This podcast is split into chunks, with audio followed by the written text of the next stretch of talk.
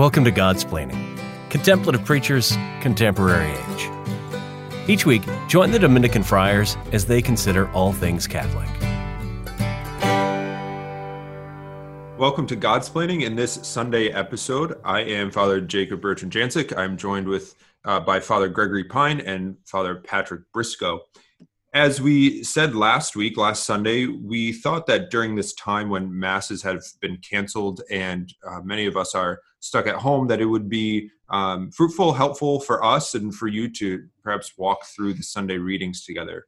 So, as we dive into the readings of the fourth Sunday of Lent, Father Gregory is going to uh, kick us off with the collect for this week's Mass. In the name of the Father, and of the Son, and of the Holy Spirit. Amen. Amen. O God, who through your word reconcile the human race to yourself in a wonderful way, grant, we pray, that with prompt devotion and eager faith, the Christian people may hasten toward the solemn celebrations to come. Through our Lord Jesus Christ, your Son, who lives and reigns with you in the unity of the Holy Spirit, one God, forever and ever. Amen. A reading from the first book of Samuel. The Lord said to Samuel, Fill your horn with oil and be on your way. I am sending you to Jesse of Bethlehem, for I have chosen my king from among his sons. As Jesse and his sons came to the sacrifice, Samuel looked at Eliab and thought, Surely the Lord's anointed is here before him. But the Lord said to Samuel, Do not judge from his appearance or from his lofty stature, because I have rejected him. Not as man sees does God see, because man sees the appearance, but the Lord looks into the heart. In the same way, Jesse presented seven sons before Samuel, but Samuel said to Jesse, The Lord has not chosen any one of these. Then Samuel asked Jesse, Are these all the sons you have? Jesse replied, There is still the youngest who is tending the sheep. Samuel said to Jesse, Send for him. We will not begin the sacrificial banquet until he arrives here. Jesse sent and had the young man brought to him, brought to them. He was ruddy, a youth handsome to behold, and making a splendid appearance. The Lord said, There, anoint him, for this is the one. Then Samuel, with the horn of oil in hand, anointed David in the presence of his brothers, and from that day on, the Spirit of the Lord rushed upon David. The word of the Lord. Thanks be to Thanks God. be to God. So, in reading this, we see a scriptural theme that emerges with some frequency as we kind of wend our way through the Sunday readings, namely that the Lord will often choose those who are young, those who are weak, those who are otherwise, I suppose, unknown, uh, and He does so with deliberate purpose. Well, why? I suppose, on the one hand, we can say this that if the Lord were to choose the strong, if we were to choose the accomplished, if we were to choose the competent, then there might be some ambiguity or some confusion as to how that person succeeds or by whose power. But when he chooses to work through the youngest and the weakest, it's evident that it's the Lord, uh, namely his grace, that bears that person on. So here we see this emerge. And I was just thinking uh, this past week we celebrated the feast of St. Joseph. And I was thinking about what it means to be a saint um, in a time that might not present the ordinary circumstances during which we imagine sanctity to arise. So a lot of folks here are, you know, frustrated that they're not able to go to mass, very deeply saddened. Um, not only is it a huge part of their life, but it is their life, and especially when it feels like we're very, very concerned for bodily health when we should be just as equally or far more concerned about spiritual health. That there can be a frustration that um, I'm being deprived of the of the very things that I need to become holy. All right, Father Gregory, I've said a lot of things that don't seem related. Let's bring it together. This is a kind of instance in which the Lord is choosing us in circumstances that are weak, that are morally ambiguous, that are strange, in order to show how His grace is sufficient. So while we would like to be, you know, like Saint Maximilian Kolbe, who is a very clear example of good in the midst of very clear evil, I think sometimes we're called to be more like Saint Joseph in this regard. So you can think about how Saint Joseph, um, you know, his vocation to us it seems brilliant and excellent, but in his own time, it would have been something that was very perplexing for those with whom he lived, because I suppose many would have thought that he was unable to wait till marriage uh, in order to, you know, that, that he would have consummated mar- his marriage with Mary before they were in fact married, or that he was content to marry someone who would step outside of the marriage. So there's some real strangeness there, and his fidelity is expressed in strange circumstances. So in our own situation, while we often feel like, yeah, I wish that it were some other test. I wish it were some other trial that I were being asked to endure rather than the trial of not receiving the sacraments. Yet we know that the Lord chooses the young, He chooses the weak, and He's able to operate even in morally strange circumstances to draw out what is good from what is so manifestly evil. Not as God, not as man sees does God see. Uh, man sees the appearance, but the Lord looks into the heart. Um, this is for me one of my actually favorite, very favorite verses in the entire Old Testament. I just think it's a, an incredible passage of Scripture where remind where we're reminded that our view of things is so different than God's view. Um, God's knowledge of our hearts is direct, it's immediate, it's perfect. Um, there's nothing about human nature that's a surprise or that is confusing to God. Um, God doesn't see things in a kind of surface way. God sees creation, um, his whole creation, according to the essence of things that he has created. God's God's knowledge and sight um, and seeing penetrates. The Lord looks into our hearts. He knows what's there, and um, far more than all of this, what is what's absolutely shocking is the Lord looks into the depths of our hearts and is not repulsed. Uh, right, rightly, the Lord rightly many many would be repulsed you know if they if they were to know truly what looks what lurks in the depths of our hearts. Um, but the lord is not. The lord continues to um, call us to the noble vocation of of loving and participating in life with him of being united to him. Um, so the lord looks into the depths of our hearts. He sees what's there. He doesn't judge by appearances and still calls us to something very great something very grand um, inviting us to to life with him. In the in the sort of mire or in the thick of of life, it's often hard to see the way in which our Lord works. And I think this is, uh, in in a way, what what Father Patrick was just just mentioning that the Lord sees into our hearts, and He has His judgment is is not our judgment; it's bigger than our judgment. But the, this passage from from the book of Samuel also shows us as do so so much of as does so much of the scripture that that the lord is at work despite our um, inability to perceive or to see the way in which the lord is working um, that mm. his plan is unfolding even when we're not aware of the intricacies and the details and the twists and turns of how providence works um, even when we when we think that we know when we think that we know um, how things will play out when we think that we our, our plans are going to to win the day um, sometimes that's true sometimes it's not. But in the end what is what is true above all this is is that our lord's providence is always at work and it doesn't leave us wanting. It doesn't leave us abandoned. In fact it's, it's just the opposite. It's just the opposite. Mm. the second reading um, is a reading from the letter of st paul to the ephesians. Brothers and sisters you were once darkness but now you are light in the Lord. Live as children of light, for light produces every kind of goodness and righteousness and truth. Try to learn what is pleasing to the Lord. Take no part in the fruitless works of darkness, rather, expose them. For it is shameful even to mention the things done by them in secret, but everything exposed by the light becomes visible. For everything that becomes visible is light. Therefore it says, Awake, O sleeper, arise from the dead, and Christ will give you light. The word of the Lord. Thanks be to God. I love this theme that St. Paul uses throughout his letters of the sort of then and now, the the the play between what was and what is, and what was before the new dispensation in Christ and what is now alive and and ready and available in the new covenant and and the grace that Christ offers us.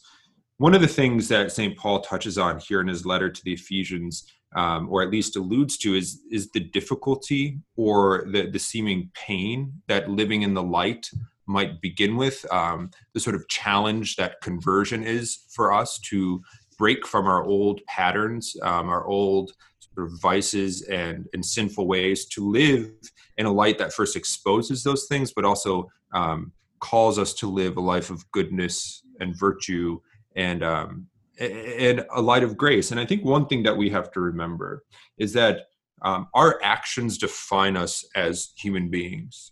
What we do constitutes our character and who we are. You know, the virtuous person is virtuous because they act virtuously. Or a, a, a different example, you know, a liar is a liar because he tells lies. You know, what we do, how we live, and how we act um, makes us makes us who we are.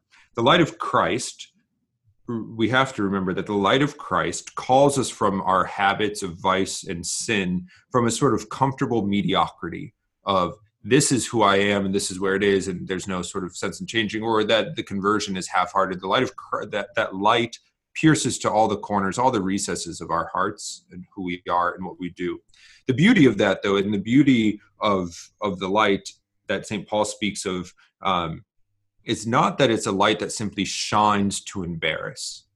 It's not a light that simply exposes to sort of point out our faults, but it's a light that that does expose our weaknesses and our and our brokenness and our sinfulness. But it's a it's a light that into which we're called to live. It's the source. Um, it's the source of our Christian dignity. We're called to live in that light, who is no, no one else but Jesus Christ this beautiful line at the end awake o sleeper and arise from the dead uh, and christ will give you light um, scholars think that it was from perhaps like an old and ancient christian hymn that st paul is quoting or a part of a baptismal liturgy from this time and really beautiful to kind of meditate on especially in these times when we're kind of you know when when our hands are tied in the way that we're living um, that the lord is still calling us to live in his light even in different circumstances I'm reminded uh, whenever we have discussions of light, I'm reminded of some passages from the Paradiso. So Dante's Divine Comedy, divided up in those three parts that take you through hell and purgatory and heaven, as Virgil and then Beatrice leads Dante through each of those realms. And it's fascinating. In in hell, things are very bodily. You know, they're very corporeal. There's a lot of imagery that's used that's almost crass uh, or violent and then when you get to the purgatory, there's some indication that you're getting closer to uh, the ethereal realm of heaven. Like things begin to almost dematerialize. That's not to say that you like lose your body and there's no resurrection from the dead. We're not saying that. It's just to say that things get more lightsome. Uh, so like there's this beautiful scene at the beginning where Dante recognizes one of his friends and he tries to hug him and then his arms pass through him. But once you get to um, once you get to paradise, once you get to heaven, the imagery is it's almost tortured because it's such an indescribable beauty that Dante almost finds his tongue his tongue tied. So he'll talk. I can't remember in which circle. It might be in the circle of the sun, where you find the great theologians like Saint Bonaventure and Saint Thomas Aquinas. But he talks about them as light veiled in light, or light which very shadow is itself light. And I love that because it, it, it brings, at least to my attention, uh, this idea that we are light in light, so Christ is the light, and we'll hear that in the gospel that he identifies himself as the light of the world. But here it's also the case that we are light, uh, that we are somehow light illumined by the light. And that's not only to say that we have a kind of share in God's divine life by grace, but it is also to say that we're light towards the light. And so when St. Thomas Aquinas, for instance, would think about light, he talks about how light makes other things visible right? When you walk into a room that's well lit, you don't remark on the fact, well, this is well lit, or like there's some really nice indirect light going in here, or like, wait, thank God there are no fluorescents. You know what you what you note is that there are things to be seen on the desk or on the walls or otherwise, and so too we as Christians make make something else visible, and what we are to make visible is the light of Christ. We're to make Christ visible, so we are in a certain sense light veiling light. Uh, so all of the rich imagery that kind of pours out of the readings for the fourth Sunday in Lent seem to give us this indication, namely, that we are to be light, to live in the light, and to gesture towards the light. Along with what Father Jacob Bertrand and Father Gregory have been saying, I'd like to echo the very joyful tone of the second reading. Um, it's jubilant and it speaks to um, the heart of the mystery of the fourth Sunday of Advent. Um, this liturgy begins with the antiphon, the, the, the well known antiphon, Rejoice Jerusalem and all who love her. And for that reason, this Sunday is called Laetare Sunday, um, Rejoice Jerusalem, the, the rejoicing Sunday. It's the Sunday of re- reprieve, the Sunday uh, uh, of joy because we know that uh, we know that the Lenten mysteries are beginning to wane and the church is beginning to look um, toward all the glory of Easter. And um, Saint Paul here in the second reading um, really really captures that that jubilation, that joy, um, that that sense of rejoicing that's proper, especially to the occasion of this Sunday. All right, for our final reading, we'll read now from the Gospel. Today's Gospel passage is taken from the ninth chapter of the Gospel of John. A reading from the Holy Gospel according to John. As Jesus passed by, he saw a man blind from birth. His disciples asked him, Rabbi, who sinned, this man or his parents, that he was born blind? Jesus answered, Neither he nor his parents sinned. It was so that the works of God might be made visible through him. We have to do the works of the one who sent me while it is day. Night is coming when no one can work. While I am in the world, I am the light of the world. When he had said this, he spat on the ground and made clay with the saliva, and smeared the clay on his eyes, and said to him, Go wash in the pool of Siloam, which means sent. So he went and washed, and came back able to see. His neighbors and those who had seen him earlier as a beggar said, Isn't this the one who used to sit and beg? Some said, It is, but others said, No, he just looks like him. He said, I am. So they said to him, How are your eyes opened? He replied, The man called Jesus made clay and anointed my eyes and told me, Go to Siloam and wash. So I went there and washed and was able to see. And they said to him, Where is he? He said, I don't know. They brought the one who was once blind to the Pharisees. Now Jesus had made clay and opened his eyes on a Sabbath. So then the Pharisees also asked him how he was able to see. He said to them, He put clay on my eyes, and I washed, and now I can see. So some of the Pharisees said, This man is not from God, because he does not keep the Sabbath. But others said, How can a sinful man do such signs? And there was a division among them. So they said to the blind man again, What do you have to say about him since he opened your eyes? He said, He is a prophet. Now the Jews did not believe that he had been blind and gained his sight until they summoned the parents of the one who had gained his sight. They asked them, is this your son, who you say was born blind? How does he now see? His parents answered and said, We know that this is our son and that he was born blind. We do not know how he sees now, nor do we know who opened his eyes. Ask him, he is of age. He can speak for himself. His parents said this because they were afraid of the Jews, for the Jews had already agreed that if anyone acknowledged him as the Christ, he would be expelled from the synagogue. For this reason, his parents said, He is of age, question him. So a second time they called the man who had been blind and said to him, Give God the praise. We know that this man is a sinner. He replied, If he is a sinner, I do not know. One thing I do know is that I was blind, and now I see. So they said to him, What did he do to you? How did he open your eyes? He answered them, I told you already, and you did not listen. Why do you want to hear it again? Do you want to become his disciples too? They ridiculed him and said, you are that man's disciple. We are disciples of Moses. We know that God spoke to Moses, but we do not know where this one is from. The man answered and said to them, This is what is so amazing, that you do not know where he is from, yet he opened my eyes. We know that God does not listen to sinners, but if one is devout and does his will, he listens to him.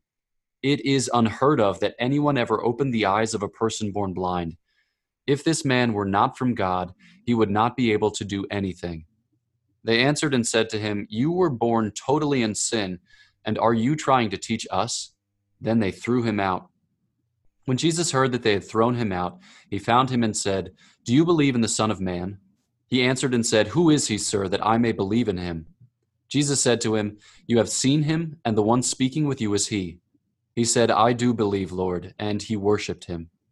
Then Jesus said, I came into this world for judgment, so that those who do not see might see, and those who do see might become blind.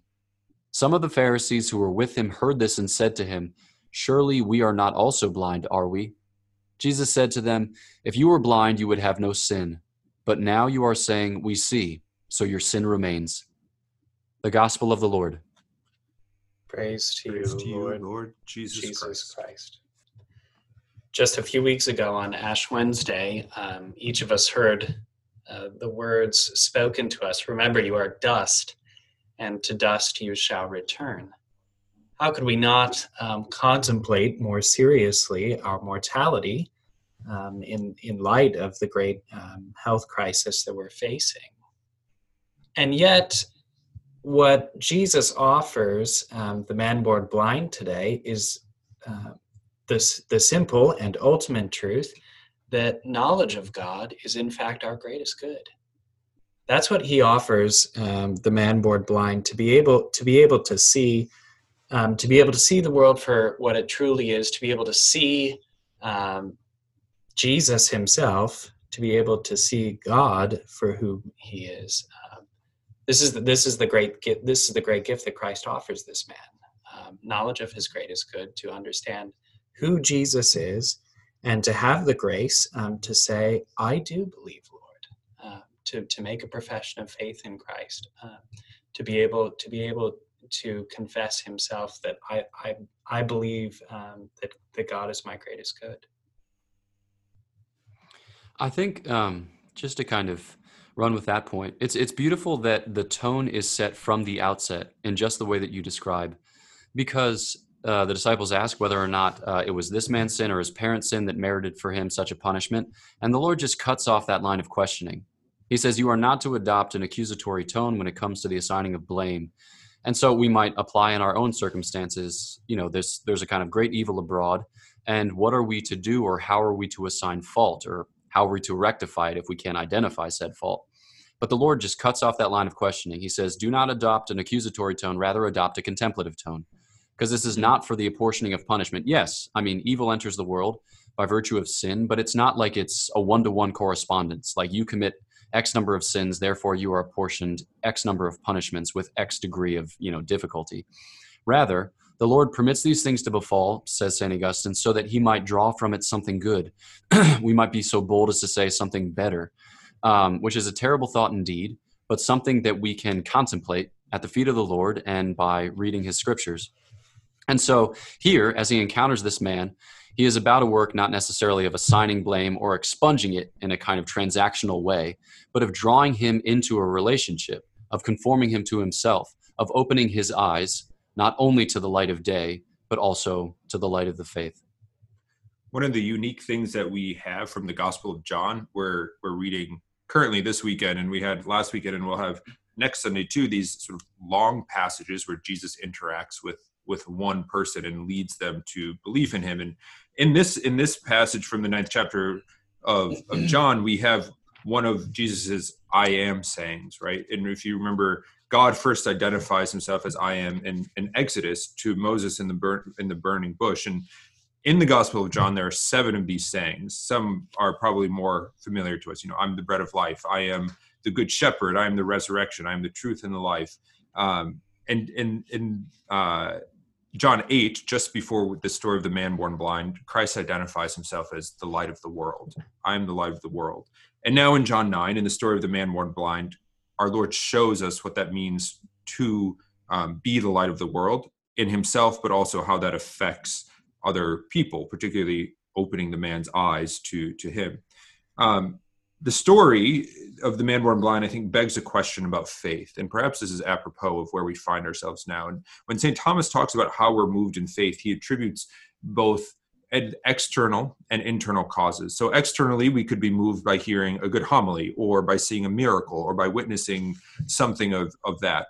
But for, according to St. Thomas, that's, that's not enough to be moved. There's also an internal movement. And, and that internal movement is God preparing the heart, preparing the soul to um, receive faith, to receive Him. It's it's a both and as as we move in in the life of faith. Um, that gift, that gift of faith, of belief in in God, ultimately requires um, that encounter with our Lord, who works miracles, but who also moves our hearts to believe. And what I find, I think, most striking about this gospel is, is comes at the end. It's when the Lord returns to the man and the man sees his eyes open to the light, is is he himself opened to the light that he recognizes and calls uh, Jesus the Christ and worships him. Our Lord does all this work to prepare him to get him there, and it's in the end that that um, that he recognizes the Christ and, and falls down in worship. And uh, I think in this time, as we are again, you know, sort of as as we might feel kind of trapped or away from the mass and these sorts of things, to think to thank God, take a moment to thank God for that gift of faith that we've been blessed with to different degrees. But the man born blind and our Lord's work here really shows what an incredible gift our faith and relationship with with our Lord is. And I think uh, just to draw out that point even more, um, the communication of salvation is not just a matter of the Lord telling us about Himself, but you can see how it actually begins to transform this man. So, like you identified, the Lord, throughout the course of the Gospel of John, is identifying Himself with this revelation in Exodus 3 that He is uh, the God of Abraham, Isaac, and Jacob. He is the living God, the only begotten Son of the Father. and it's fascinating what when this man speaks, who is never identified by name, but when he speaks to identify himself to his peers who are asking whether or not it is the same, he says just two words I am. And it, it seems almost as if uh, it's a mistake. That could not have been intended. But there are many other ways in the passage where you can see him conformed to Christ, made like Christ. Um, I remember reading a, a, homily of Pope Benedict where he talks about how, regardless of how you interpret the passage at the end of the Gospels, where Thomas seeks to, you know, like see the Lord's wounds, to put his hands in those wounds, what we know now is that the Lord is not so much identified by his face as by his wounds. And so, too, in this passage, the man is never named. He is consistently referred to as the man born blind. Even after he is healed of his blindness, he is recognized by the wound in his flesh wherein he has met the Lord Jesus Christ, where he has touched the Lord Jesus Christ and been transformed to become like the Lord Jesus Christ. And there, you know, we see that the Lord, how does he bring this about? It says that he smears clay on his eyes, uh, but then the same act is later identified as an anointing. The same word is used in the Greek, and it means anointing. So the Lord, who is priest and prophet, um, you know, you think of the Old Testament where all priests and prophets are anointed with oil, goes about anointing this man to make him like him. It's kind of like a prefiguration of the baptismal intimacy that we too hope to enjoy. But it's not just, he's not just communicating truths, he's actually saving him. And saving him is a matter of drawing him near, of befriending him, of calling him up into his divine and human life.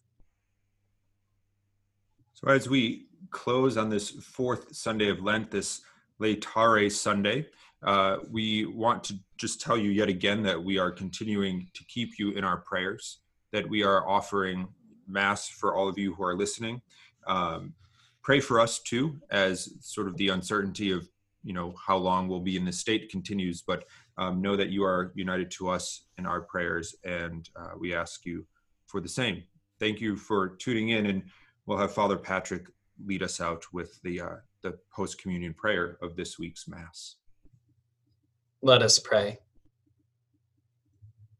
O God, who enlighten everyone who comes into this world, illuminate our hearts, we pray, with the splendor of your grace, that we may always ponder what is worthy and pleasing to your majesty, and love you in all sincerity. Through Christ our Lord. Amen. Amen. In the name of the Father, and the Son, and the Holy Spirit. Amen.